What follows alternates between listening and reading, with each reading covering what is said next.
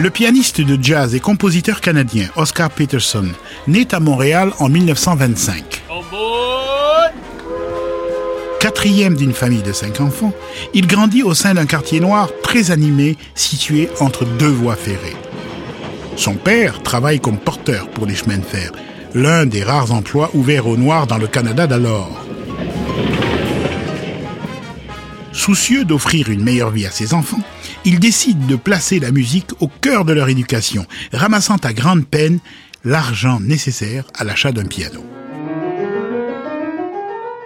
Oscar a alors 5 ans.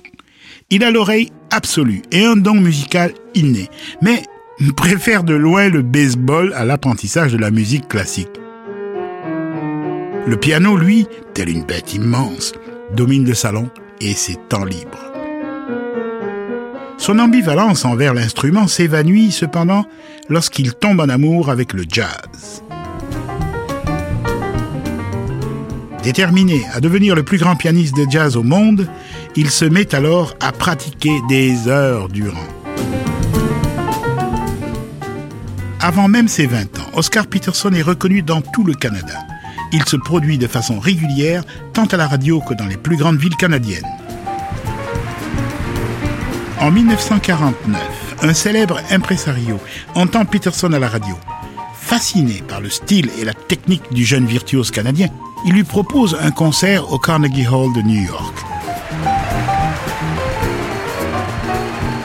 Ses débuts aux États-Unis rendent Peterson si nerveux qu'il vient près de se désister.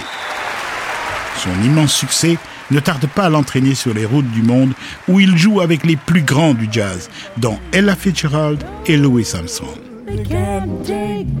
La légende du jazz, Oscar Peterson, a reçu de nombreux prix, incluant un Grammy pour l'ensemble de son œuvre.